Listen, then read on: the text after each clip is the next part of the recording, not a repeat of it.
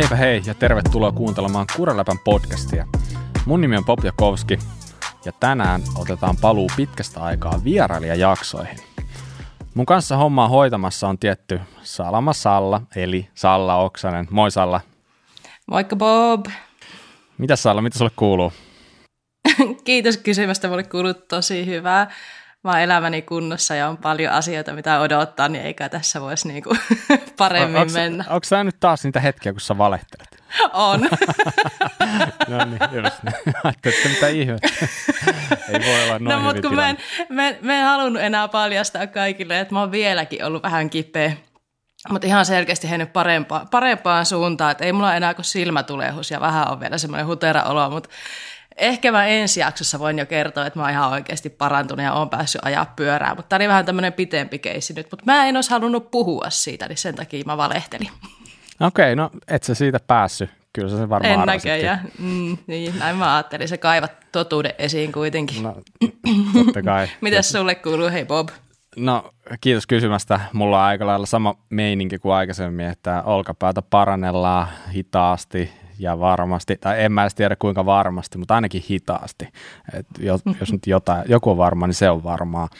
Ja nyt oikeastaan viime aikoina, mä jonkin verran katsellut kaikenlaisia ajovideoita ja kaikkea, niin alkanut oikeasti vähän tehdä pahaa välissä. Tää hetken sitten tuntuu, että no mikäs tässä, että syksy ja tiedäksä niin pimeätä ja märkää pihalla, niin ei edes huvita ajamaan, mutta kyllä se vaan pikkuhiljaa niin alkaa se totuus paljastua siellä alla ja alkaa olla aika, aika niin, raskasta välissä, mutta e, minkäs teet? Eihän sitä auta, kun vaan koit- koittaa, koittaa selviytyä tästäkin Mm. piinasta. Kyllä. Ja siis hei, Kyllä. et, etenkin kun katsonut noita videoita, niin Rampake, sieltä puskee aika paljon videoita Mm.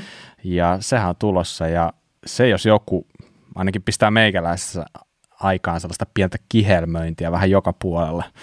Mitä sulla on, onko sä katsellut Rampake-videoita? Oon, oon. Oon katsellut Rampake, nyt ne on siellä kovasti rakentaa niitä ratoja ja reittejä siellä ja koko ajan tulee joka tuutista jotain tätä hetkeä tai Rampaken muisteluita, eikö se ole nyt 20. juhlakisa, niin, niin nyt tulee semmoisia muisteluita koko ajan. Niin kyllä tässä kipeänä ollessa, niin on ollut vähän turhan paljon itselläkin aikaa katsoa videoita ja tota, ajo, ajovimma alkaa olla aika kova. Mutta kyllä me tästä hei vielä päästään ajamaan. Joo, joo, joo, joo, mm. ehdottomasti. Niin Rampakehän ajetaan, eikö se ajeta samassa paikassa, missä sä ajettiin tyyliin 2016-2017? Mm. Juu. Että se ei ole niinku ihan täysin uusi paikka. Että mm. siellä on jonkin verran niitä raken, rakennettuja ja jengi on käyttää vanhoja linjaa, mutta tiedätkö, mua, mua vähän harmittaa se joskus, joskus silloin, kun otettiin ihan ekan kerran Rampake puheeksi, niin, niin, niin sä silloin vähän kyselit, että ketä niinku odottaa eniten. Sitten mä muistan mm. vastasin, että Emil Juhansson olisi niin siisti nähdä. Mm. Nythän sille kävi niin, että se olisi päässyt sinne, tai se sai sen niinku kutsun sinne, mutta sitten se ei päässyt lähteä sen takia, kun siellä tuolla Uudessa-Seelannissa ajetaan se Crankworksi. Vai? Mm-hmm. Niin, ja sitten se vaatii se joku 14 päivä karanteeni ennen kuin pääsi sinne. Mm. Se ei vaan niin kuin onnistu aikataulullisesti. Tämä on ihan mahdoton mm. meininki nykyään, että, että se joutuu jättää sitten rampakä sen takia väliin. Ja niin. Niin. se vähän hapottaa. Mutta hei nyt viimeiset pelimerkit. Ketä kannattaa seurata siellä? Kuka voittaa? Sano nopeasti. Sä Mm, tiedät Jackson Riddle. Okei. Semmoinen nuori kuski, paikallinen kuski, niin mä jotenkin otan Jacksonia tosi paljon, että olisi tosi, tosi kiva nähdä, että hän pärjää. Ja to, totta kai kaikki ottaa Prague Vestavikkiä, mm. ehdottomasti. Mutta voiko, tota- Praga voittaa? Mm. Miksi ei? No periaatteessa joo, mutta kuulostaa aika hurjalta, että eka rampake ja voittaisit. Ja... Mm. Niinhän ne sanoi, että se eka rampaka on yleensä semmoinen, missä mennään katsoa vähän tilannetta, mutta niin tota, en mä tiedä. Mm. Mä ootan vaan tosi paljon. Jotenkin musta al- alkanut tuntua, että toi Simon Kosiek voi olla aika kova. Mm. Se on tarpeeksi hullu. Eikö se vähän pidä olla hullu? Se, niin, mm. mutta rampakikin on siitä, että siellä on niin paljon, pitää natsata kaikki hommat, että sä sitten tota, pärjäät siellä. Että siellä on niinku, mm, siellä on aika monta hullua, ainakin täältä, niinku, täältä päin katsottuna, niin tota, joo, Joo, no en näin. tiedä. Ehkä, ehkä ensi jaksossa päästä jo puhua siitä, että kuinka kävi. Toivotaan näin. Mutta mm. hei, lähdetään eteenpäin. Ja tämä Kuralapen jakso, niin kuin kaikki tänä vuonna, niin on tehty yhteistyössä Specializedin ja Syklin kanssa. Ja kuten sen huomaat ja varmaan on tullut tutuksi tässä vuoden mittaan, niin tämä on ilmasta teille. Tämä podcastin kuuntelu ei maksa teille mitään ja siitä me saadaan kiittää Spessua ja Sykliä. Ja Spessu on iso pyörämerkki, niin kuin varmaan tiedätte, ja Sykli on yksi Spessun jälleenmyyjistä. Näin. Ja hei, nyt päästään viimein itse asiaan. Meni vähän jaarittelupuolella, mutta päästi, päästi, päästiinpä vaan. Kuka ei yllättynyt, että me jaaritellaan, kun päästään taas juttele pyöristä yhdessä. Näin on. Mutta hei, nyt päästään esittelemään meidän tämän päivän vieras, joka on siis Sappeen liiketoimintajohtaja Kosti Puurunen. Moi Kosti. Tervehdys, tervehdys ja kyllä teidän jaarittelu on ihan mukava kuunnella, että ihan hyvää rataa vedätte. niin et nukahtanut siinä ei, sillä välin, kun ootit, en, että päästään. En edes torkahtanut. Se on ihan, ihan hyvä lähtökohta. Hei, mitä Kosti sulle kuuluu? No mitäs, kiitos kysymästä. Oikein hyvä, että Bike tässä vetelee tälle vuodelle viimeisiä ja pikkuhiljaa katset on tuolla jo talvessa, mutta vilkasta, vilkasta riittää kyllä. Nyt on 11. päivä 10. kun nauhoitetaan, niin koska Sappeen sulkee ovensa tältä vuodelta vai onko sitä vielä tiedossa? No kyllä mä oon lukittu se, että ollaan tuonne Pirkanmaan syyslomien loppuun saakka, eli 24.10. saakka. Aika pitkälle kuitenkin pystytään venyttämään, venyttämään kautta.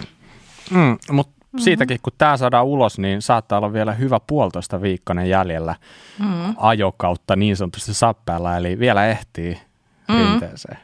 Hyvin ehtii vielä. Miten se muuten ylipäätänsä tuolla, näin niin kuin päästiin, päästiin heti aiheeseen, niin, niin jaksaako jengi vielä tälle syksyllä ajaa? Miten se, kuinka selkeästi siellä näkyy tämä, että kevät, kesä, syksy, niin onko se tasasta vai alkaako niin kuin porukka olla pikkuhiljaa jo suuntaamassa kohti talvea? No ei, itse asiassa yllättävän paljonkin siellä on vielä jaksanut pyöräilijät käydä mäessä, että, että ja voisi itse sanoa, että avajaispäivä on melkein kauden vilkkaampia päiviä, vaikka meidän tapauksessa ei niin kuin kaikki redit silloin vielä aukikaan, mutta kyllä näin syksylläkin käy ihan, ihan mukavaa, mukavasti niin pyöräilijöitä vielä reiteillä, että positiivisesti kyllä. No niin, no mutta sehän on mahtava juttu. Ja yksi juttu, mikä oli myös erittäin mahtava, oli se, että tänä vuonnahan palkittiin ensimmäistä kertaa tämä vuoden Bike Park, ja se napsahti nyt sitten teille, eli sappeelle. Onneksi olkoon näin niin kuin ensinnäkin siitä palkinnosta. Iso kiitos. Niin, tämä oli nyt ensimmäistä kertaa jaettu palkinto. Tätähän tuolla talvipuolella on ilmeisesti jaettu jo pidempään, niin mitä näin niin kuin sulle henkilökohtaisesti tai teille, vaikka niin kuin sappeena, niin kuin merkitsee ylipäätänsä, että tuollainen titteli napsastaa kohdalle? Joo, vuoden hiihtokeskustitteliä on jaettu jo useita vuosia, vuosikymmeniä ja nyt tosiaan jaettiin ensimmäinen vuoden Bike Park-titteli ja se tuli meille ja siinä varmaan niin eniten lämmittää mieltä myös se seikka, että asiakkaat saivat myös olla päättämässä tätä valintaa ja, ja tuota, minulle tulee tiedon mukaan niin Sappe olisi saanut niistäkin äänistä enemmistön ja se on se, mitä arvostaa erittäin korkealle ja totta kai se on, on niin tunnustus – ja antaa voimia myös jatkoon, mutta tunnustus ennen kaikkea pitkästä työstä, mitä me on tehty sen Bike Park-toiminnan eteen. Ja kyllähän tästä tietenkin iso kiitos kuuluu myös meidän koko henkilökunnalle, että hehän sen kuitenkin sen palvelun tuottaa. Siellä on, on Haravan ja Lapion varressa reiteillä ja palvelemassa hisseillä ja vuokraamossa, että iso roolihan heillä on tämän palkinnon eteen. Hmm. Mm, ehdottomasti.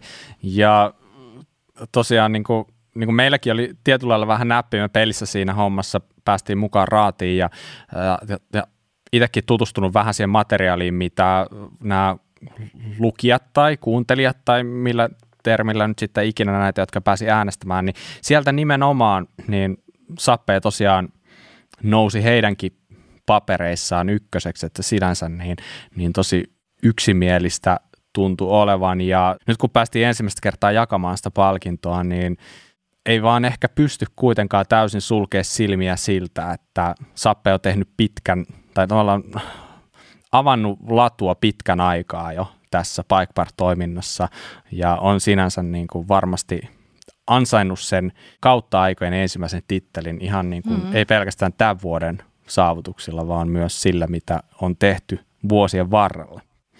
Mutta mitä sä niin kuin, Kosti luulet nyt, kun ensimmäistä kertaa päästiin jakamaan tällaista palkintoa, niin mikä tällaisen koko homman merkitys on, vai onko sillä mitään merkitystä paikparkeille?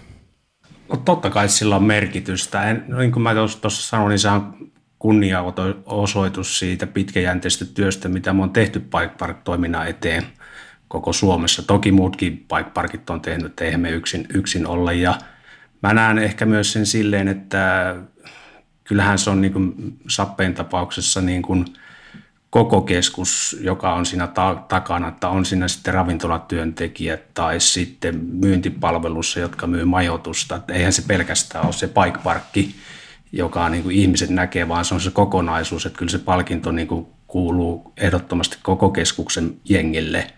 Ja mitä se merkitsi meille, että jos me saatiin se, mikä päivä se nyt olikaan, keskiviikko oli se jakopäivä vai torstai, no olipa mikä se oli päivä. Joo, niin kyllähän meillä sitten seuraavana keskiviikkona oli hirveät bileet mäillä, että heti sen se toi.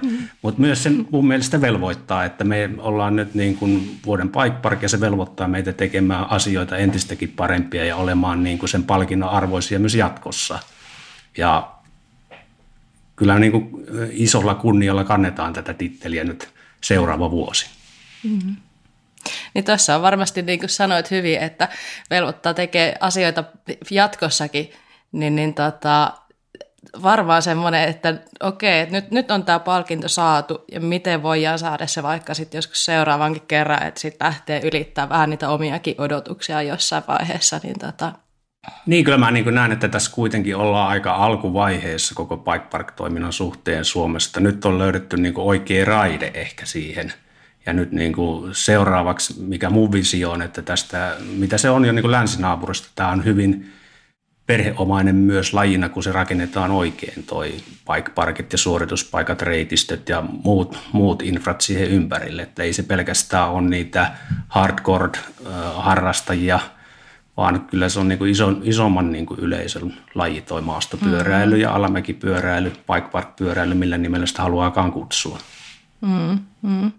Ja siinä on varmaan teille semmoinen omalainen pohtiminen, että kuinka saada nämä kaikki käyttäjät sinne samaan mäkeen ja niin, että se on turvallista edelleenkin.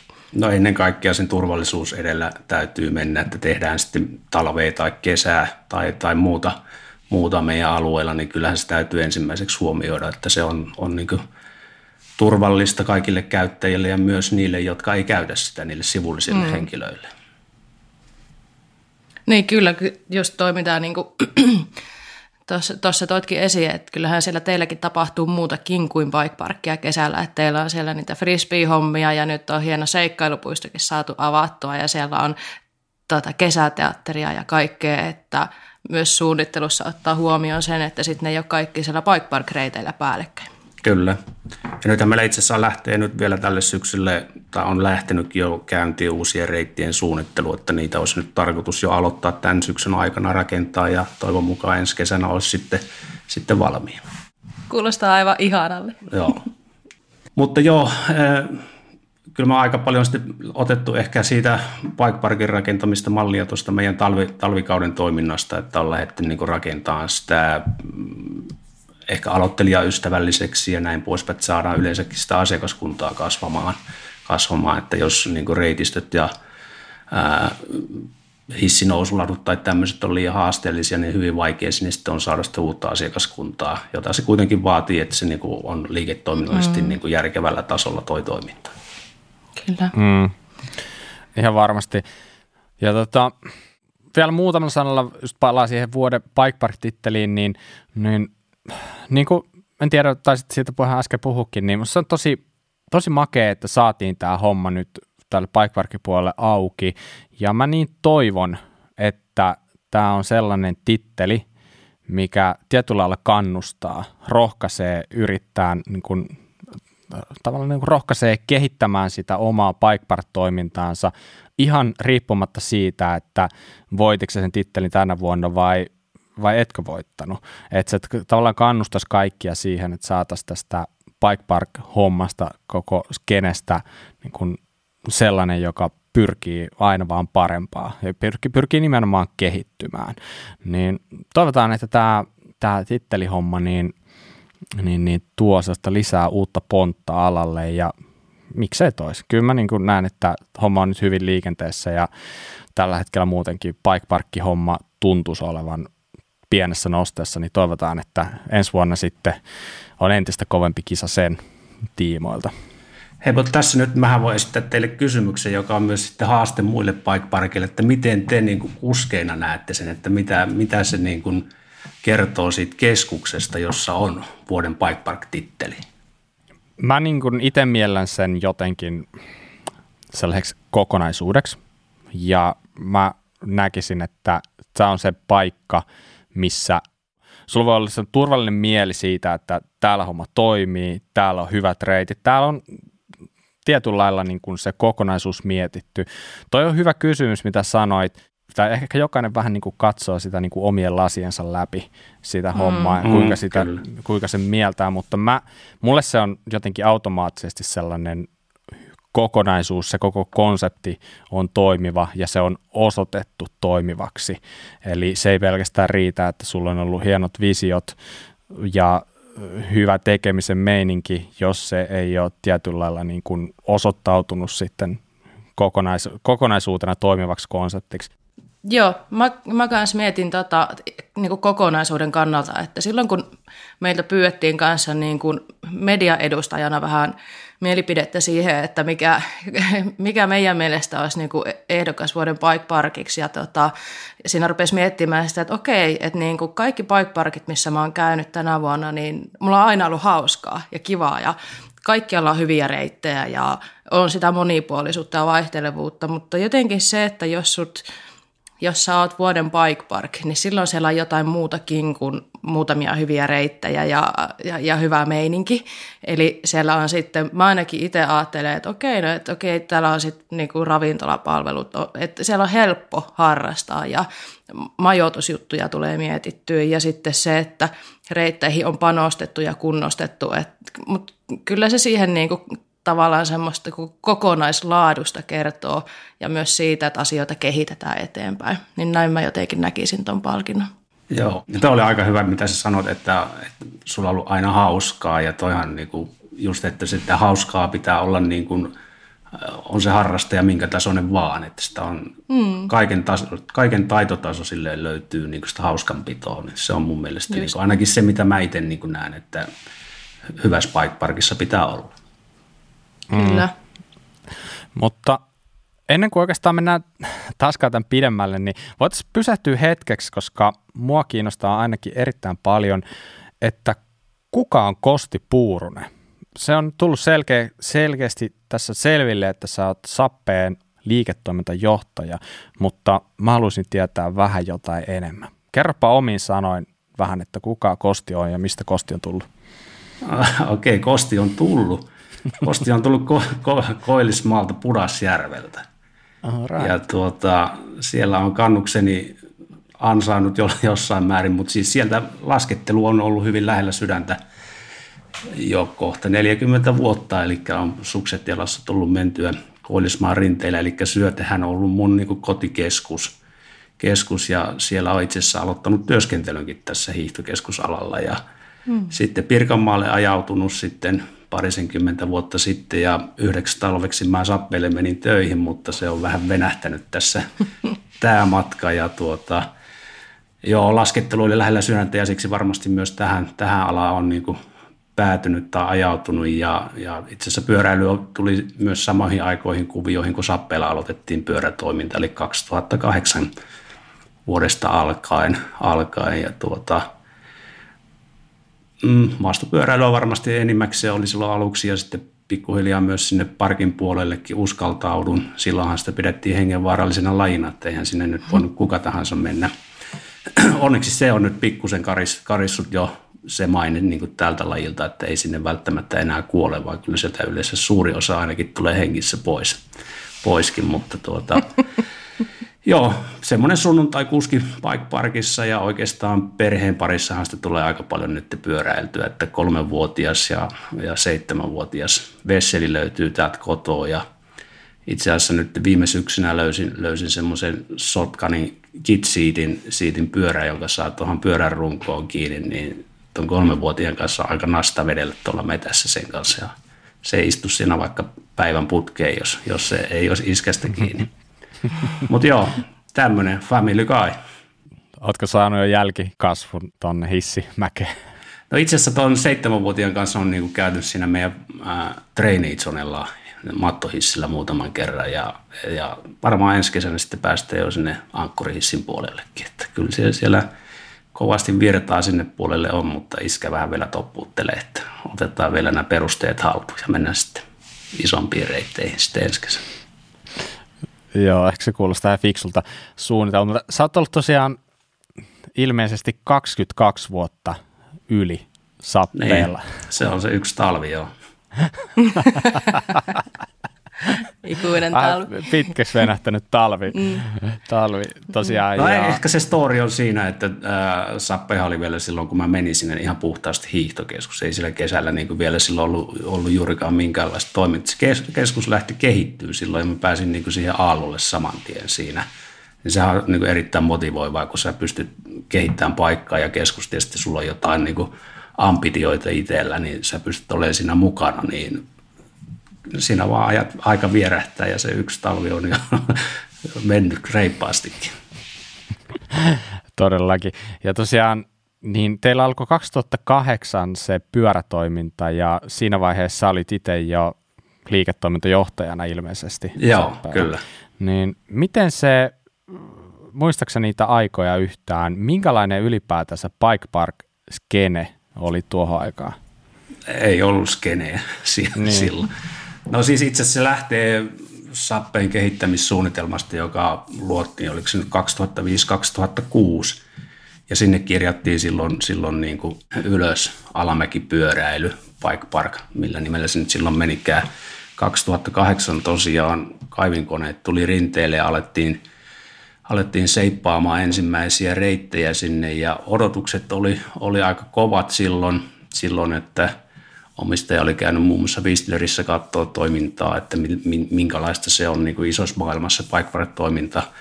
Mutta kyllähän ne realiteetit tuli aika nopeasti vastaan ja se, no siis kene oli kyllä toki Suomessa, mutta sehän oli todella pieni.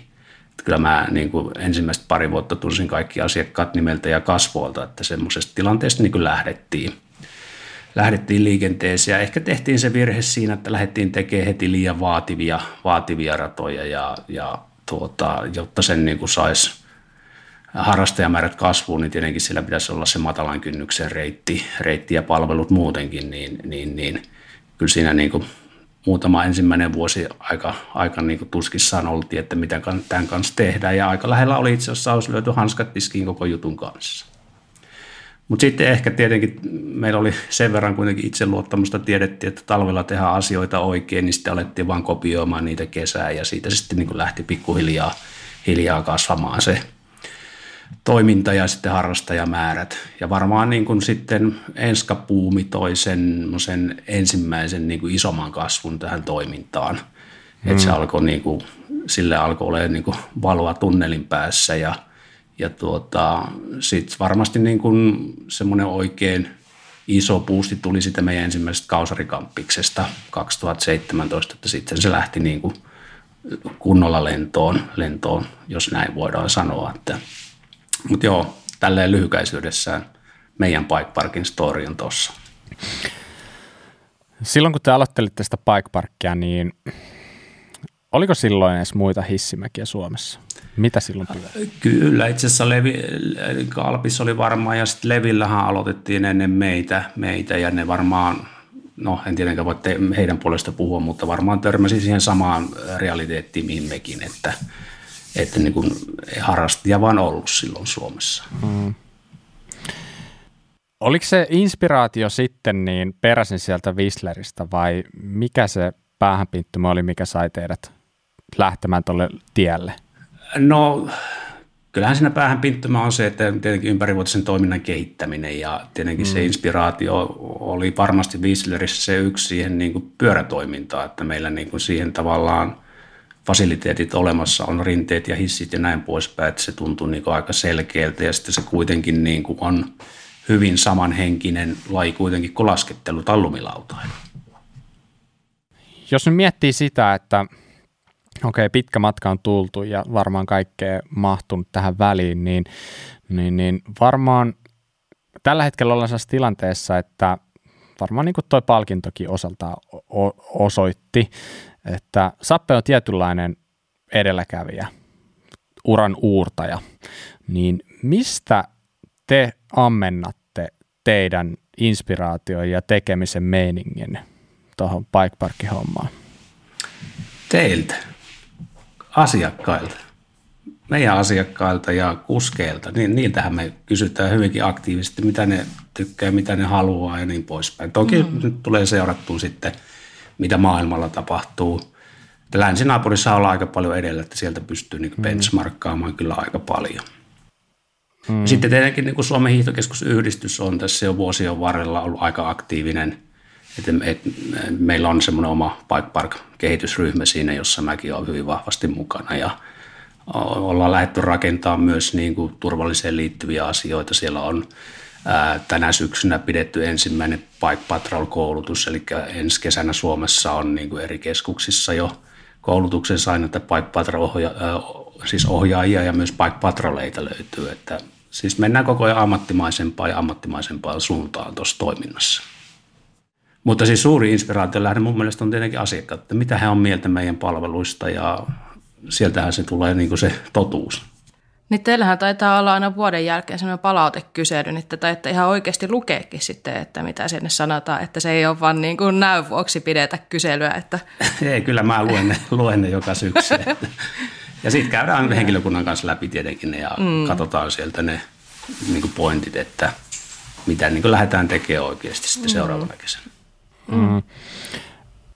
Tota, tuosta oikeastaan just tulikin mieleen se, että, että mikä sulla on itsellä fiilis se, että vaikka teillä nyt onkin se todistetusti hyvä asema tässä niin kuin lajin piirissä Suomessa, niin mitä se käytännössä menee Kuinka paljon te mietitte niitä kehityskohteita koko ajan vai onko sellainen turvallinen fiilis, että nyt niin kuin tietyssä osa-alueessa pystyy vaikka ottaa iisimmin ja mikä ne on ne, mihinkä te ehkä panostatte niin kuin sen kehityksen kannalta?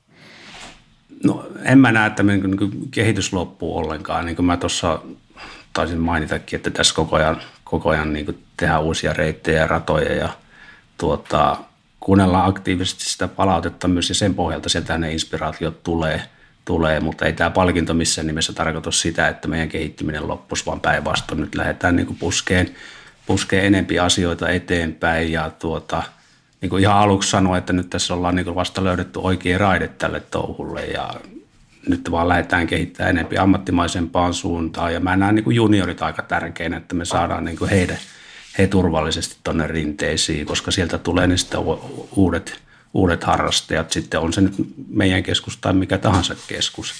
Mä näen niin oikeastaan, että ei me niin keskuksien kanssa kilpailla keskenään, mm. vaan että jos se joku ensikertalainen saa, on se mikä Bike Park tahansa, hyvän kokemuksen, niin sehän innostuu siitä lajista ja lähtee sitten kokeilemaan toisiin keskuksiin. Jos se saa siellä taas hyvän niin kuin kokemuksen, niin se käy sitten kokeilemaan kolmatta ja näin poispäin. Että nähän keskukset tukee vain toinen toisiaan. Mm. Eli voiko sanoa, että teillä ei ole mitään tiettyä kehityskohdetta esimerkiksi ensi vuodelle nyt tiedossa, vai kaikkea vaan tasaisesti? No kaikkea viedään pikkuhiljaa eteenpäin, että Bike Park-ohjaukseen tehdään uusia kursseja ja sitä pikkusen parannetaan ja nyt lähdetään rakentamaan niin isoa, isoa niin sanotusti punaisen taitotason reittiä, mutta sama, sama aikaan me tehdään meillä myös junnuille uusia reittejä, että kyllä vielä niin pystytään menemään niin aika laajalla skaalalla sen kehitys, kehitysten suhteen. Että ei ole vain yhtä, mihin fokusoiduttaisiin. Mm. Sä hetikin tuossa mainintaa siitä, että tuo Ruotsin puolella ollaan edellä ja siellähän on muutamia todella niin kuin kansainvälisestikin arvostettuja paikparkkeja, niin onko suomalaisella paikparkilla mahdollisuus samaan vai onko meillä jotain rajoitteita? No siis hyvin lähelle tietenkin on sama. Tietenkin me ollaan kansakuntana vähän pienempi, että se nyt rajoittaa niin kuin jossain määrin, mutta tuota, kyllä mä näen, että se niin kuin, en mä nyt usko, että siitä niin kuin laskettelun kaltaista lajia tulee, mutta niin kuin jos, jos niin kuin johonkin puoleen välin pääsisi siitä, niin se olisi jo niin kuin todella hyvä saavutus. Niin kyllä mä niin kuin näen, että se on No Järvsö on aika hyvä niin kuin Ruotsissa, että siellä on, on niin kuin todella paljon panostettu siellä ja se on niin kuin siellä ihan perhe, perheharrastusta ja perhelaji, mutta he ei mm. ole kuitenkaan unohtanut niitä aktiiviharrastajia siellä, että sehän, siellä on niin kuin monipuolisesti reitistöä niin kuin monen taitotasoiselle kuskille ja sen mä niin kuin näen, näen niin kuin semmoisena hyvänä benchmarkkauksena ja sen, sen tyyppistä toimintaa niin kuin haluan myös sappeille, sappeille tuoda ja kyllä mä näen sen ihan realismina kyllä. Mm. Just näin. Eli sä et näe mitään ongelmaa siitä, että Suomi on joidenkin mielestä ehkä silleen tasamaata, että täältä ei löydy isoja korkeuseroja, niin ne jos, onko ne sun mielestä minkälaisia rajoittavia tekijöitä tässä samassa? No Etelä-Suomesta tulee kovimmat lumilautailijat, että se on aika tasasta, niin en, en, mä, en mä näe, että No asettaisi tietenkin jonkinlaisia rajoitteita siihen, mutta tuota, ihan mun mielestä se on yhtä nastaa tuo laji, että on se nyt sitten se reitti 300 metriä pitkä tai mm. sitten kilometrin mittainen tai kolme kilometriä. Alkaa meikällä olla jo aika pitkäkin. Että. Mm. Ei, täytyy tietenkin olosuhteet huomioida. Tietenkin pyöräilyssä on silleen ehkä vähemmän merkitystä sillä korkeuserolla, mitä niin kuin laskettelussa tai lumilautailussa. Sä saat kuitenkin niin kuin menemällä rinteen reunasta rinteen reunaan niin kuin aika paljon kuitenkin sille reitille pituutta. Niin, just näin. Aivan. No miten sä te koette niin aktiivipyöräilijän, että mikä teidän mielestä on niin kuin liian lyhyt mäkireitti? Oletteko te törmännyt semmoiseen?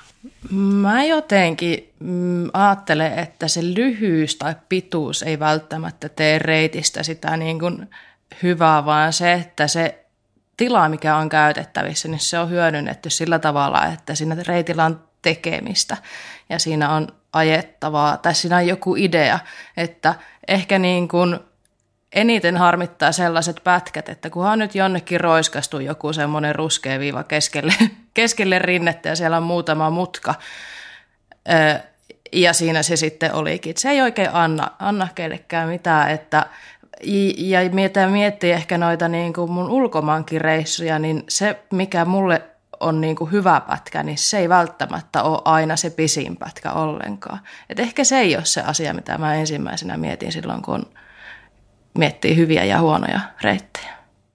Joo, mä oon ihan samaa mieltä, että se, se on aika vähän olennaista lopulta, että kuinka, kuinka monta metriä tullaan alamäkeen, että siinä on aika monta muuta asiaa, että reittien vaihtelevuus, totta kai, se on se varmasti, mikä tekee kiinnostavan siitä ja jopa lyhyt mäki tarjoaa sen, että sä pystyt ottamaan toistoja enemmän jollekin mm. siisteille mm. jutuille, mitä haluat. Se ei aina, jos sä vaikka Orenkin meet, niin sulla on aika rajattu määrä laskuja tarjolla, jos sä haluat aina vetää sieltä topista asti, niin se on vähän miltä kantilta sitä katot, että aina kaikesta löytyy kyllä mun mielestä niin kuin hyviä juttuja. Ja Järvsö on yksi esimerkki siitä, että ei sekään nyt niin kuin ihan tolkuttoman kokoinen paikka ole ja hy- hyvällä maaston käytöllä, niin kuin Sallakin sanoi, niin hmm. varmasti saa tehtyä tosi hyvää jälkeä. Että ehkä se on vaan enemmän siitä niin kuin luovuudesta kiinni ja hmm. siitä tietynlaisesta meiningistä kuitenkin. Että. Sehän itse asiassa on aika hämäävää, kun ajaa sinne Järvsöön autolla ja sitten tulee siellä parkkipaikalla ja katsoo sinne rinteeseen päin, että tässäkö tämä on.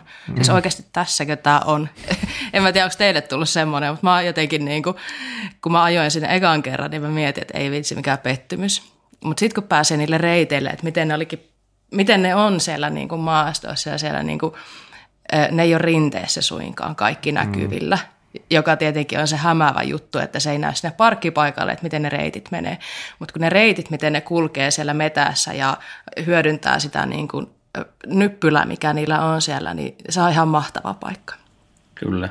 Mutta joo, ei, ei mun mielestä se niin on rajoittava tekijä se korkeuserot Suomessa, että kun saa vaan siitä tarjotusta paikasta mahdollisimman paljon irti, sinähän siinä on. Ja, ja että se mm. jengi viihtyy siellä useamman tunnin putkeen, niin sinähän se niin kuin mm. on niin kuin Just näin. pähkinänkuoressa. Tässä vähän niin kuin, että se mitä siinä on rakennettu, se on sitten tehty hyvin mm. ja mm. hyödynnetty se, mitä on siellä käytettävissä. Mutta hei, äh, vähän puhuttiinkin jo tuosta turvallisuudesta tuossa, niin mua kiinnostaisi tietää semmoinen, että Miten se Kosti ajattelet, onko tuo turvallisuusajattelu, millä tavoin se on kehittynyt tässä niiden vuosien aikana, mitä Sappeellakin on tehty bike parkkia ja mitä Suomessa on tehty bike parkkia? Eli kiinnitetäänkö nyt enemmän tai vähemmän tai eri tavalla huomioon kuin vaikka silloin kymmenen, reilu kymmenen vuotta sitten. Joo, onhan tässä mennyt niin kuin, aika paljonkin eteenpäin sen tiimoilta, että jos mennään ihan niin kuin, no niin kuin mä tuossa taisin jossain vaiheessa mainitakin, Suomen hiihtokeskusyhdistyksessä on tämmöinen Bike Park-kehitysryhmä ja se, sekin alkoi noin kymmenisen vuotta sitten, ehkä vähän reilu ja mä olin, olin silloin heti alussa siellä, on ollut mukana ja ihan ensimmäiset, mitä siellä lähdettiin niin tekemään, oli, oli niin vaikeustasokyltitystä, että saataisiin niin Suomeen, Suomeen niin semmoinen standardi tavallaan reiteille, että vaikeustasoille ja, ja, ja se oli ihan ensimmäisiä juttuja. Kyllä niin kuin turvalliseen toimintaan, niin kuin, ainakin mä näen meidän keskuksessa, niin tuo, että me pyritään pitämään se reitin kunto niin kuin mahdollisimman samankaltaisena koko kauden ajan. Ettei siellä hmm. tulisi mitään yllätyksiä keskukselle, kun eihän taas silloin kun aloitettiin, niin ei tämmöiseen niin reittien kunnossapitoon niin osattu kiinnittää minkäänlaista huomiota tai varata resursseja siihen, että nyt, nythän meillä niin tehdään viitenä päivänä viikossa, siellä on kahdesta neljää henkilöä aina, aina niin kuin huoltamassa reittejä, se oikeasti on niin kuin ihan täys duuni niin kuin muutamalle hyvälle kaverille kesäajaksi. Mm. Että kyllä siellä niin kuin paljon, paljon mennään sen kanssa eteenpäin. Ja samoin niin kuin mm. joku mietitään niin kuin vuokrakamoja, niin niiden – niiden kunnossapitoa, että meillä on niin kuin tänä kesänä ollut pyörämekaanikko, joka niin kuin tsekkaa ne pyörät ja huoltaa ne ja pitää kunnossa. Että tämmöisiä niin kuin tietenkin asioita, mitkä ei näe asiakkaille, niin paljon tehdään sen mm. asian eteen. Mm. Ja, ja niin kuin jos mennään vaikka ihan hissi, hissien käyttöön, niin ää, oltiin itse asiassa ensimmäinen keskus Suomessa, johon tehtiin yleensäkin niin kuin kesäkatsastushissiin, että itse asiassa tehtiin se yhteistyössä niin kuin – valvovan viranomaisen kanssa ja siellä oli aluehallintovirastoa ja tukesia, että oikeasti pyydettiin ne paikalle, että hei, että meillä on tämmöinen palvelu, että mitä tässä pitää tehdä. Mm. Että otettiin ne viranomaiset mukaan ja sitten tietenkin he alkoivat luomaan siihen pelisääntöä, joka on mun mielestä hyvä asia, että hän niin kuin tavallaan on valvona, valvona viranomaisena sitten niin kuin sen asiakkaan puolella, että he katsovat, että kaikki on kunnossa.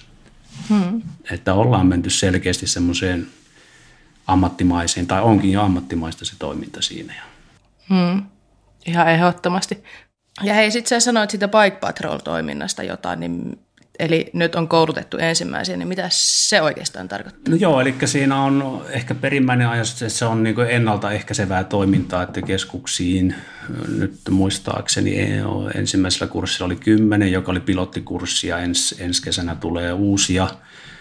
Koulutettiin bike ja heidän niin tehtävä on siihen ennakoivaan, eli he niin sitten tulisi jatkossa olemaan siellä asiakkaiden keskuudessa ja niin kuin tsekkailemaan niin päivän aikanakin sitä reitistön kuntoa, että jos siellä on jotain yllätyksiä, niin sitten he kertoo sitä henkilökunnalle ja on ensiaputehtävissä mukana. Ja sitten ehkä se, mitä mä itse niin kuin myös haluaisin peräänkuuluttaa, nyt kun tulee paljon uusia asiakkaita, joilla ei ole periaatteessa vielä välttämättä minkäänlaista niin tämmöistä kokemusta pyöräilystä tai alamäkipyöräilystä, että tulisi semmoinen oikeanlainen kulttuuri sinne bike parkkiin, että ymmärrettäisiin semmoisia perus, perussääntöjä, että mitä tehdään, jos kaatuu reitillä tai että jos hitaampi tulee eteen ja tämmöistä niin luotaisiin luotais semmoinen hyvä kulttuuri, ei pelkästään niin kuin, bike parkki, vaan niin maastopyöräilyön yhteisöön myöskin. Mm. Et sitä mä niin itse tykkäisin. Mm.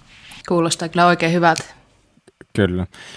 Hei Kosti, jos miettii ihan sun arkea, niin minkälainen on sun normaali arkipäivä Sappeella? Norm, normaali arkipäivä. No, tietenkin se vaihtelee hyvin paljon, paljon niin kuin tuota, sesongista, että minkälainen on menossa. Ja mä oon aika monessa siinä mukana, että tietenkin niin päätyöt on siellä niin kuin liiketoiminnan johtamisessa, bike parkissa tai sitten niin kuin laskettelussa, mutta myös myynnissä, markkinoissa, kehittämisessä ja sitten tuota, myös on aika paljon näissä hiihtokeskusyhdistyksen toiminnoissa mukana, että se on aika, aika laaja tuo meikäläisen pesti kyllä siinä. Hyvin vaihtelevaa sesongista, viikosta johtuen. Sä tuossa vähän jo sivusitkin eri, erinäköisiä tehtäviä, mitä siellä teilläkin esimerkiksi on, on tyyppejä hoitamassa, mutta näin niin kuin ylipäätään, niin mitä kaikkea se bike parkin pyörittäminen vaatii? No jos mennään ihan niin kuin vaikka henkilöstöpuoleen, niin meillä on nyt niin vilkkaamme sesongin aikaan sillä 12 henkilöä töissä. Et siellä on niin kuin oma, oma niin kuin tuo trail crew, joka vastaa siitä reitin kunnossapidossa tai sitten rakentamista, riippuen vähän siitä sesongista, että mihin aikaan vuotta ollaan menossa. Toki niin kuin se sama jengi sitten on asiakaspalvelutehtävissä myös hisseillä, eli sitten meillä on hisseillä aina palvelu, mm. palvelu että tässä ehkä tulee se meidän ideologia myöskin niin kuin talvesta, että me halutaan, että siellä aina on palvelu siellä hissillä, Joo. että ei niin kuin katkee se mäkipäivä siihen, että tulee vaikeuksia siellä hissillä. Sitten niin kuin pari tyyppiä on vuokraamossa ja sitten tietenkin sen lisäksi on ne muut palvelut, joita on siinä alueella, eli ravintolat ja majoitukset ja näin poispäin.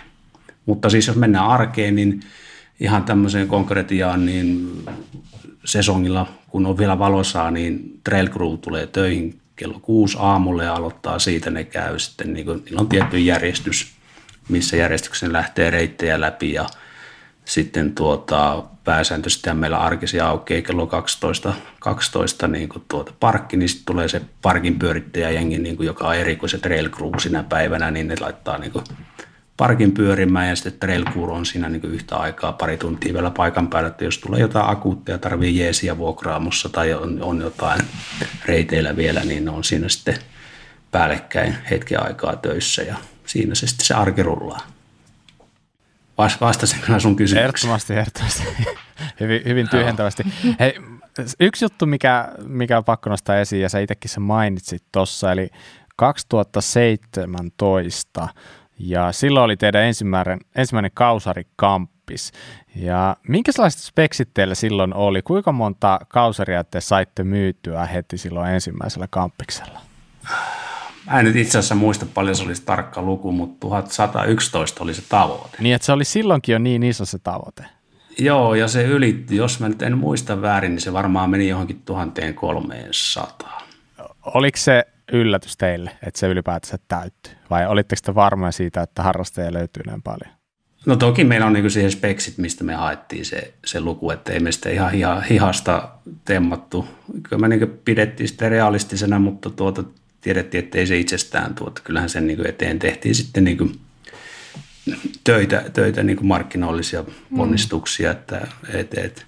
Mutta kyllä mä sanon, että aika monta kertaa mä kävin päivän aikana katsoa, että miten se lukema siellä näyttää. Että, mutta hien, hienosti se meni maaliin. Hei, kyllä, mistä että. se idea siis tuli? Siitä, niin kuin, onko, se, onko se ollut käytössä jossain tallipuolella vai mistä se tuli?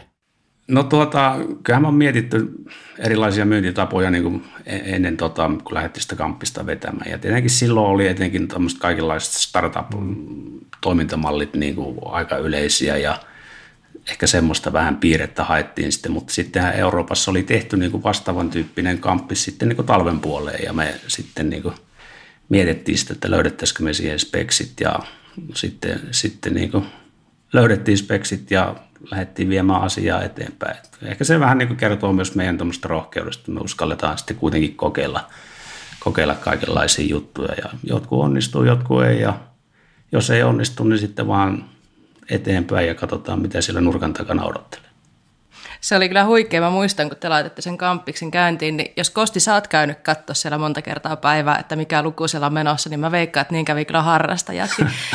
Ainakin itse olen käynyt katsomassa, että minkä näköisiä lukuja sinne tulee, koska sehän on ihan huikea, että pääsee harrastaa semmoisella hinnalla, minkä te mm. laitoitte sinne ja mitä edelleenkin noissa kausikorttikampanjoissa on, niin se myös kannustaa siihen, että okei, mä hankin kausari, vaikka ei mulla mitään takeita, että mä monta kertaa ehdin käymään, mutta sillä ei ole merkitystä, koska se on melkein niin kuin yhdellä yhdellä kahdella kertaa kuitattu. Muutama, muutama mäkipäivä, niin se on sillä kuitattu. Mä muuten muistan Salla yhden sun tuota somepostauksen siltä ajalta. Mä en tiedä, miten, miten se on piirtynyt mun verkkokalvoilla, mutta siellä luki näin, että nämä hullut meinaa oikeasti toteuttaa tänne. Mä olin vähän innoissa ja silleen niinhän työ toteutittekin. Etkä sä hmm. ainut, että kyllä se lähti niin kuin aika, se sai kivan haipin kyllä alle. Että kiitos, kyllä. kiitos kaikille, jotka sitä jakso haipata ja ketkä jaksaa haipata edelleenkin. Mutta tämä on ehkä siitä meidän rohkeudesta, mutta myös siitä, että me mm. halutaan pitää niin kuin kynnystä matalana, niin Mm. Tämä ehkä kertoo myös siitä. Tämähän on niin kuin win-win niin meille kuin sitten harrastajillekin. Tämä Nimenomaan. Nimenomaan. Ja, ja ehkä justiin se niin kuin se tavallaan se luku varmaan, mikä silloin on ollut tavoitteena se, että mitä pitää saada, niin se on varmaan tuntunut harrastajistakin siihen aikaan hullulta, että nämä hullut meinaa toteuttaa tämän, koska ehkä, ehkä ne on ollut niitä aikoja, milloin ruvennut sitten kasvamaan vielä niin kuin entisestään toi niin kuin mäkipyöräily ja ylipäätään maastopyöräily Suomessa. Ja se tuntui silloin ihan uskomattomalta, että tuommoinen luku saahan täyteen myytyjä kaasikortteja.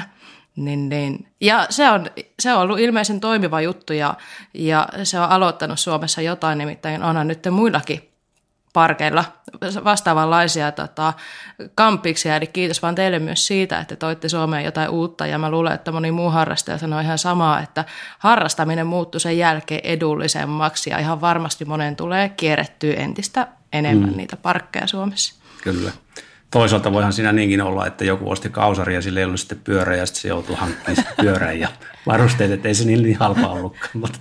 No niin, mutta no ihan oikeaan suuntaan sekin on mennyt sitten. On, on. Näin, Oikein hyvä. Joo. Mm. Joo, ehdottomasti.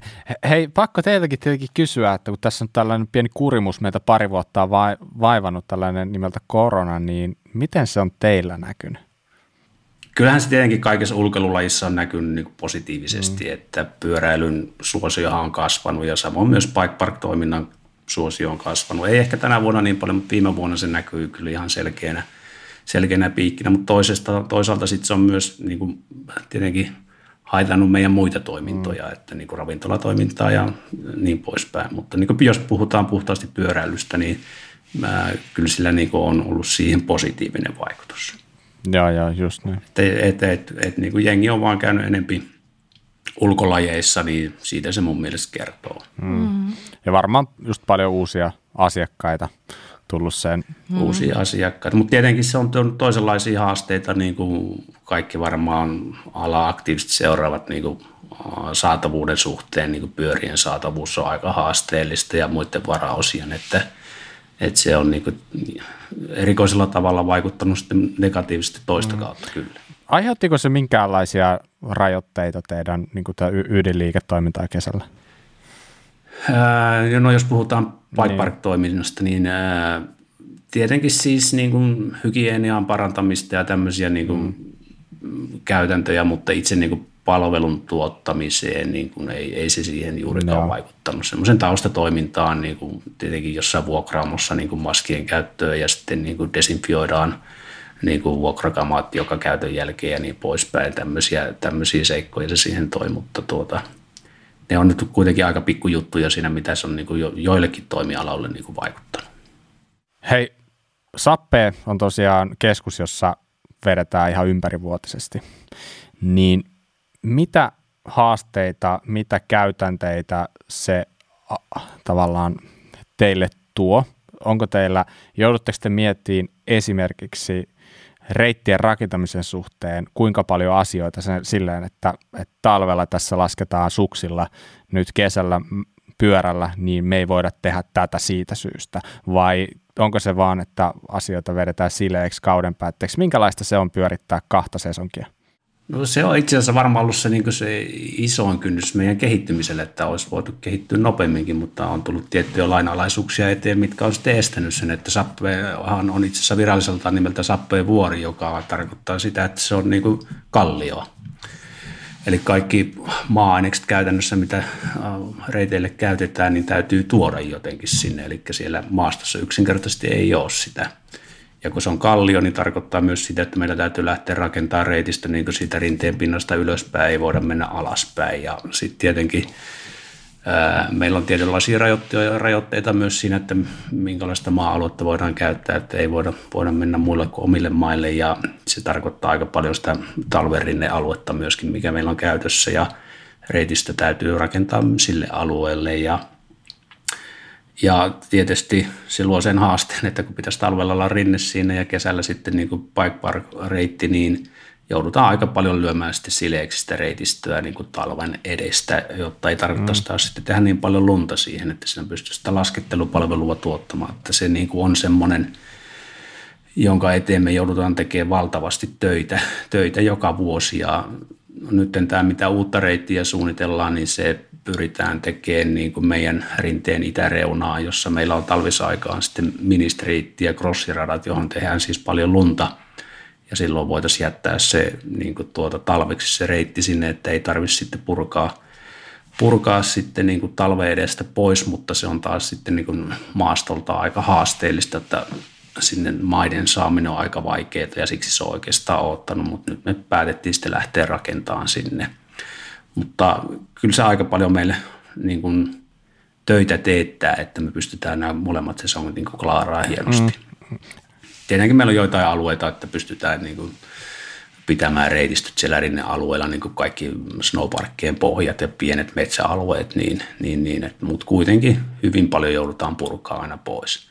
Toki joka kevät niitä jouduttaisiin joka tapauksessa niin kuin huoltaja käymään kaivinkoneella läpi, että eihän se niin kuin ihan puhtaasti niin kuin nollapistettä ole sitten, mitä lähdetään tekemään. Ja on sillä pikkusen aina permien pohjia, pohjia että se niin kuin helpottaa sitä rakennusta. Onko se tietynlaiset niin kuin featureit, mitkä joudutaan lanaan vai onko jotkut sellaiset, mitä voi käyttää kesät, talvet? No No jo, jonkun verran, niin kuin Rapid Runillahan on aika paljon mitä jätetään sinne, mutta tuota, sitten niin kuin pyöräkäytössä niin kuin etäisyydet on paljon lyhempiä kuin talvella. Talvella niin kuin, ää, suorituspaikkoja sanelee hyvin paljon niin kuin rinnekoneen mittasuhteet, että miten sillä pystyy ajamaan, kun taas ne ei niin kuin kesällä välttämättä täsmää sitten. Että, että oikeastaan sen niin kuin lumi, lumipat ja vahvuus, että mitä tehdään johonkin paikkaan talvella, niin sanelee sen, että että puretaanko vai eikö pureta. Että esimerkiksi no, Icebreaker on semmoinen hyvä esimerkki, että sinne me tehdään aika paljon lunta, lunta niin kuin talvella, niin sinne jätetään hyvin paljon niin kuin reittejä sitten, että sieltä ei tarvitse juurikaan purkaa. Aivan. Hei, tota, mua kiinnostaa myös kysyä vielä sitä, että eikö teillä ollut tänä vuonna ne sellaiset ländäyspatjat siellä? Joo, itse asiassa tälle vuodelle investoitiin. Ne oli Pohjoismaiden ensimmäiset ländäys. Ne on ihan siis teidän omat. Eli lä- ne on meidän omat landing packit ja ne saatiin vähän myöhemmin, kun tuota, ne alun perin, perin piti saada, niin ei ehkä ehditty paneutua siihen siinä, silleen, kun olisi pitänyt, että ens, ensi vuodeksi sitten tehdään vähän paremmin se, miten niin nyt tehtiin se. Niin, millaisen vastaanoton ne sai nyt se, mitä ehditte niitä käyttää? No kyllä ne ihan toimivat, toimivat siihen, että kyllä siihen niin pystyy ihan läntään renkaille ja siitä pystyt rullaamaan pois. Että kyllä se toimii silleen, mutta täytyy vaan meillä miettiä se paikka ehkä vähän, vähän uudella, uudella tavalla, että nyt se syksyllä että se osoittautuu aika märäksi paikaksi, että se ei ole ihan, mm. ihan niin kuin paras mahdollinen siihen. Oletko sä Kosti itse käynyt vielä kokeilemaan sitä landing? Minkä näköisiä voltteja olet käynyt heittämään? no joo, mä hy- hyppäsin, hyppäsin siihen jaloiltani vaan. Ja mä oon jättänyt sen vielä niin kuin am- ammattikuskeille siihen, siihen laskemisen. Mutta. Niin onko se kumminkin tarkoitettu sellaisille kaiken tasoisille vai? Ei, kyllä se niin kuin on niin kuin kärkipään kuskelle, siis okay. aktiiviharrastille, että ei missään nimessä ole niin kuin aloittelijoille Just ne näin. siinä. Et Joo, niin kuin just aivan. johonkin pystyy voltteja reenaamaan ja tämän tyyppisiä niin kuin temppuja. No hei, kuulostaa Kosti siltä, että olette tehnyt niin toistamiseen tai monettako kertaa ja sanotaan, että olette tehnyt monta monta vuotta hyvää työtä sappeella ja koko ajan opitte uutta ja kehitätte lisää. Ja, ja omia haasteita tuo tietenkin noin talve- ja kesäyhdistäminen ja kaikki muu, mitä tuossa sanoit, mutta he kiinnostaisi vielä tietää tämmöinen juttu, että kun bikeparkkeja rakennetaan ja, ja tota, perustetaan uusiakin tällä hetkellä Suomessa aika paljon, mikä on tosi ilahduttavaa, niin mitä jos joku haaveilisi bikeparkin perustamisesta, niin ää, mitä vinkkejä sä haluaisit antaa uudelle bikeparkille, että mihin olisi hyvä kiinnittää huomioon jo alkuvaiheessa? Teki mieli ensin sanoa, että mietit toisen kerran. Jep. tuota, Klassikko, mutta no, sen jälkeen. No siis ennen kaikkea siihen turvallisuuteen, sitten sit siihen hissiin, että se varmasti on niinku siihen, siihen tarkoitukseen sopiva. Ja sitten kyllä siihen niinku oikeasti siihen resurssointiin, että sitten kun se lähtee pyöriin, sulla on muutama treili siellä, että sä pystyt oikeasti pitämään ne kunnossa ja että niiden laatutaso pysyy niinku – karikoiden koko kauden samassa, samassa niin mm. siinäpä ne oikeastaan ne askelmerkit. Ja tietenkin, että ei voi ehkä sanoa, että älä lähde rakentaa sitä itselle, vaan kysy vähän niin kuin laimalta, laimalta niin kuin jengiltä, että minkälaista reittiä pitäisi lähteä mm. tekemään.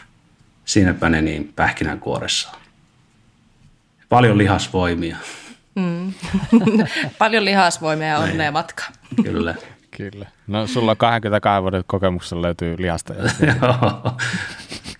Kyllä, mä itse asiassa silloin alkuaiheena olin ihan seippaamassa siellä ja olen tänäkin vuonna ollut seippaamassa tätä reittejä. No niin. Kyllä se varmaan vaan vaatii olla, jonkin, jos jonkin sortin monitoimimies, jos on Sappen kaltaisessa yrityksessä. No kyllä, ja sehän on rikkaus siis vaan. Että. Mm. Ehdottomasti. Niin, eipä, eikä pääse vieraantumaan siitä, mitä siellä paikkaparkissa tapahtuu, että jos sä vaan siellä koneen ruudun takana naputtelisit ja laskisit numeroita, niin niin, mutta kyllä pakko tunnustaa, että nyt pitäisi vielä olla enempi ja enempi siellä. Että, et, mutta onneksi meillä on niin hyvä jengi kuitenkin siinä Bike Parkissa, jotka niin pystyy ottaa enempi roolia siitä. Että itse asiassa meillähän tulee nyt sitten Bike Park vastaava uusi, uusi niin rekryttiin nyt tähän syksyyn mm. ja hänen voimin myös lähdetään rakentamaan sitä uutta trailia sinne. Kyllä.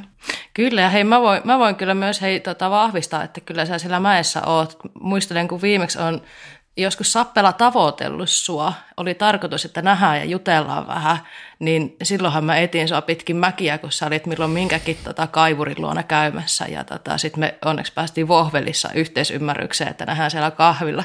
Jätskillä. Niin kyllä, tota, ky, niin, jätskillä, niin kyllä just näin. Oli hyvä jäätelö ja Vohvelissa aina kaikki hyvä tämmöinen pieni maksamaton mainos tähän väliin, mutta niin, jo ko- Kosti ihan todistetusti oli silloin tota, siellä reittien varrella katsomassa, että hommat toimii ja rakenteluhommissa. Kyllä mä siellä käyn tsekkaa hyvinkin ahkeraa, etenkin silloin kun niinku laitetaan treilejä niinku kondikseen ja kuntoon niinku alkukaudesta. Ja nyt tietenkin itse asiassa toi rollercoaster me saatiin nyt auki, niin se olikin aikamoinen projekti sekin, että sinne meni lankkua aika, aika monta sataa metriä, taisi mennä pari kilometriäkin, että sitä rakennettiin mm. nyt, nyt niin kuin tuota, itse asiassa saatiin kaksi, kolme viikkoa sitten auki, että monta, mm. monen kuukauden projektit, kyllä mä sielläkin kävin ahkeraan katsomassa, että miten se etenee.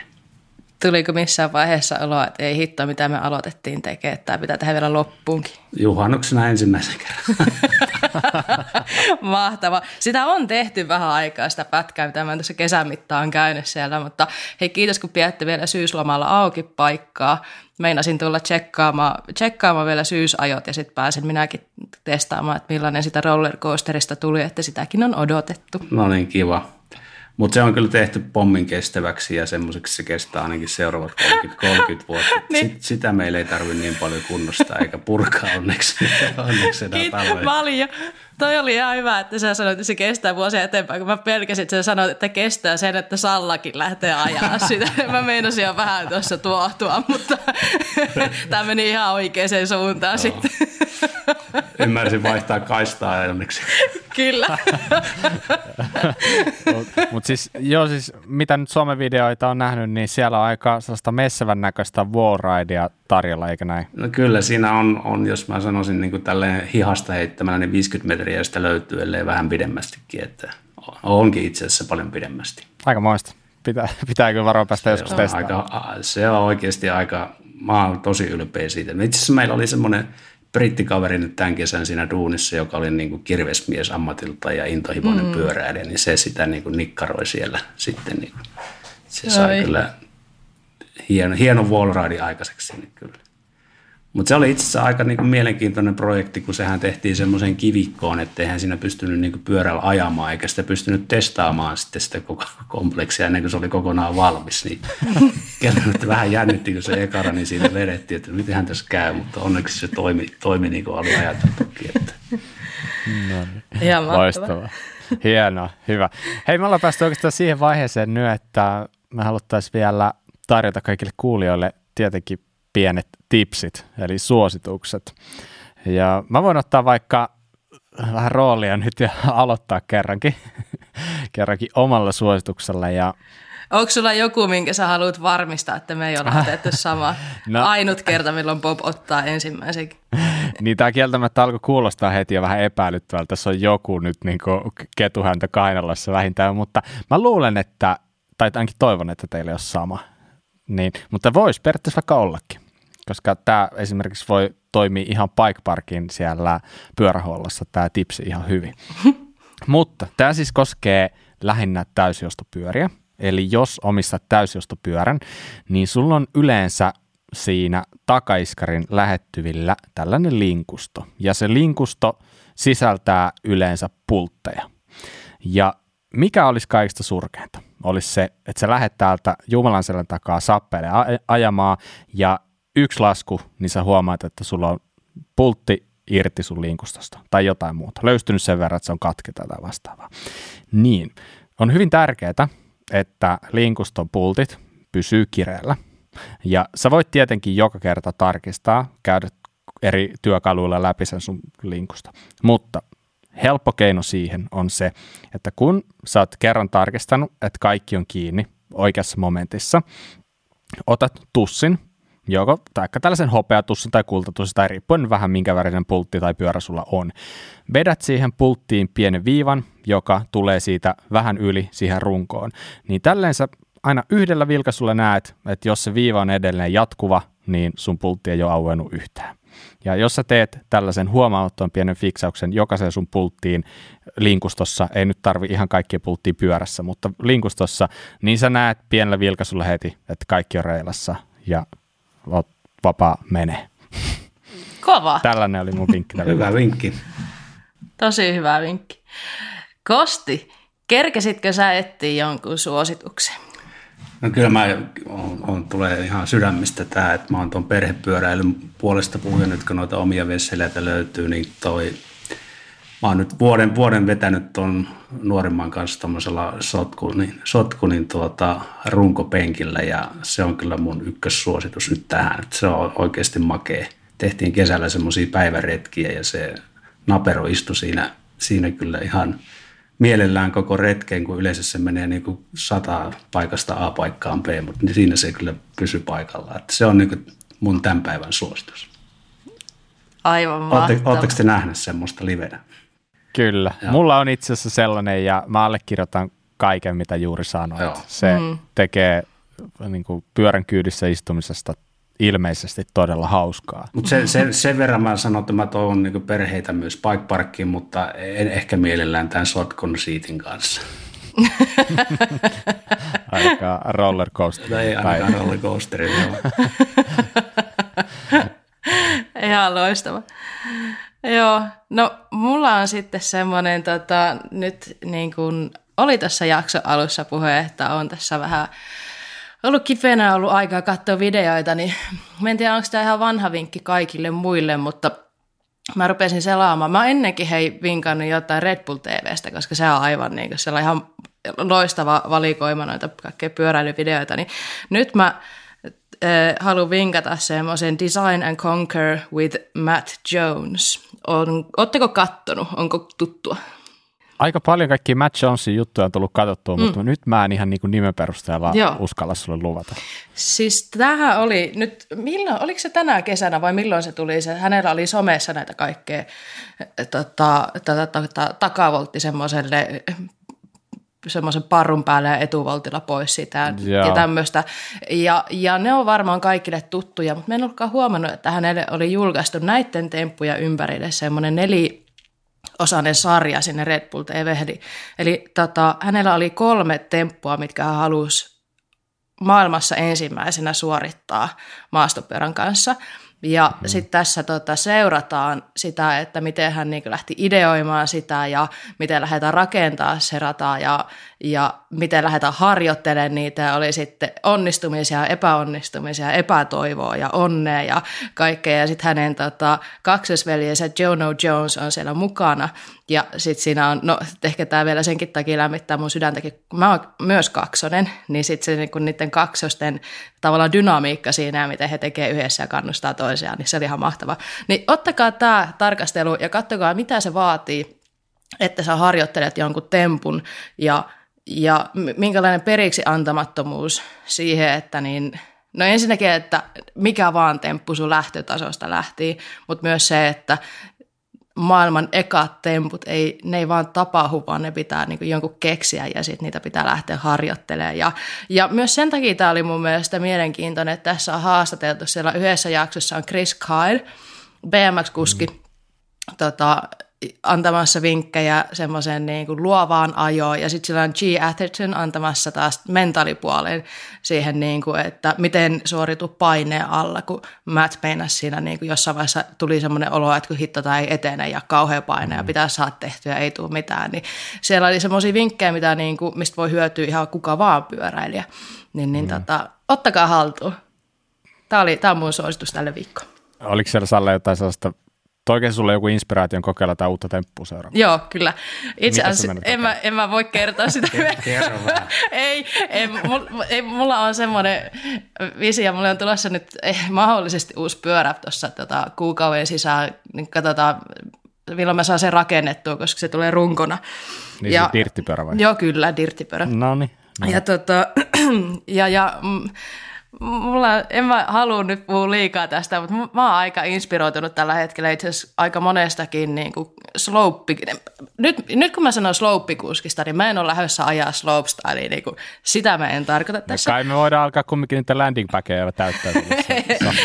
Ehdottomasti, mutta niin tota, mikäs mulla on tällä het... tulossa, niin mä virittelen niin, viritellään ne. Ehkä ei vielä nyt, kun on tulossa sitten viikon päästä, mutta mulla on tällä hetkellä kauhean inspis ruveta taas treenaa temppuja ja pyörän käsittelyä ihan niin kuin, niin kuin katutasossa niin sanotusti niin kuin maan tasalla, mutta myös sitten, niin kuin, että saako jotain tyyliä vietyä hyppyreille vai ei. Mutta pikkupyörät mm. kiinnostaa tällä hetkellä ja pikkupyörillä ajavat kuskit ja heidän videonsa, niin tota, niistä taas inspiroituneena niin näillä eteenpäin. Odotan siis näkeväni sua niin ensi kesänä sitten paljonkin meillä landing No, Kahden kuukauden kesäloma nähdään siellä. no niin. Hyvä. Kyllä, hienoa. Hei, nyt aletaan olla siinä vaiheessa, että voidaan alkaa pikkuhiljaa pistää pillejä pussiin. Kosti, hei kerropa mistä Sappeen somekanavat löytää, jos haluaa lähteä seuraamaan. Facebook ja Instagram, siinä ne vahvimmat. Bike Parkilla löytyy oma ja sitten Resortilla on myös omat siellä. No niin. Eli sinne vaan seuraamaan, jos et oikeasti vielä seuraa. Ja niin kuin tutuksi on käynyt, niin meidät löytää Instagramista nimellä Kuraläppä ja meille voi lähettää sähköpostitse kaikkea kivaa palautetta osoitteeseen kuraläppämedia at gmail.com ilman niitä äänpisteitä tietenkin. Mutta hyvä. Kosti, kiitos ihan mielettömän paljon. Oli tosi mukava, että pääsit tähän messiin. Iso kiitos teille, että pyysitte mukaan. Tämä oli ihan, ihan mukava, mukava tapa viettää iltaa teidän kanssa. kiitos samoin. Ja kiitos Salla myös sulle. Kiitos. Kiitos molemmille ja kiitos kaikille kuuntelijoille. Ehdottomasti. Ja hei, me palataan asiaan taas ensi kerralla. Joten siihen asti kuulemiin. Moi moi. Moi moi ja nähdään sappeella.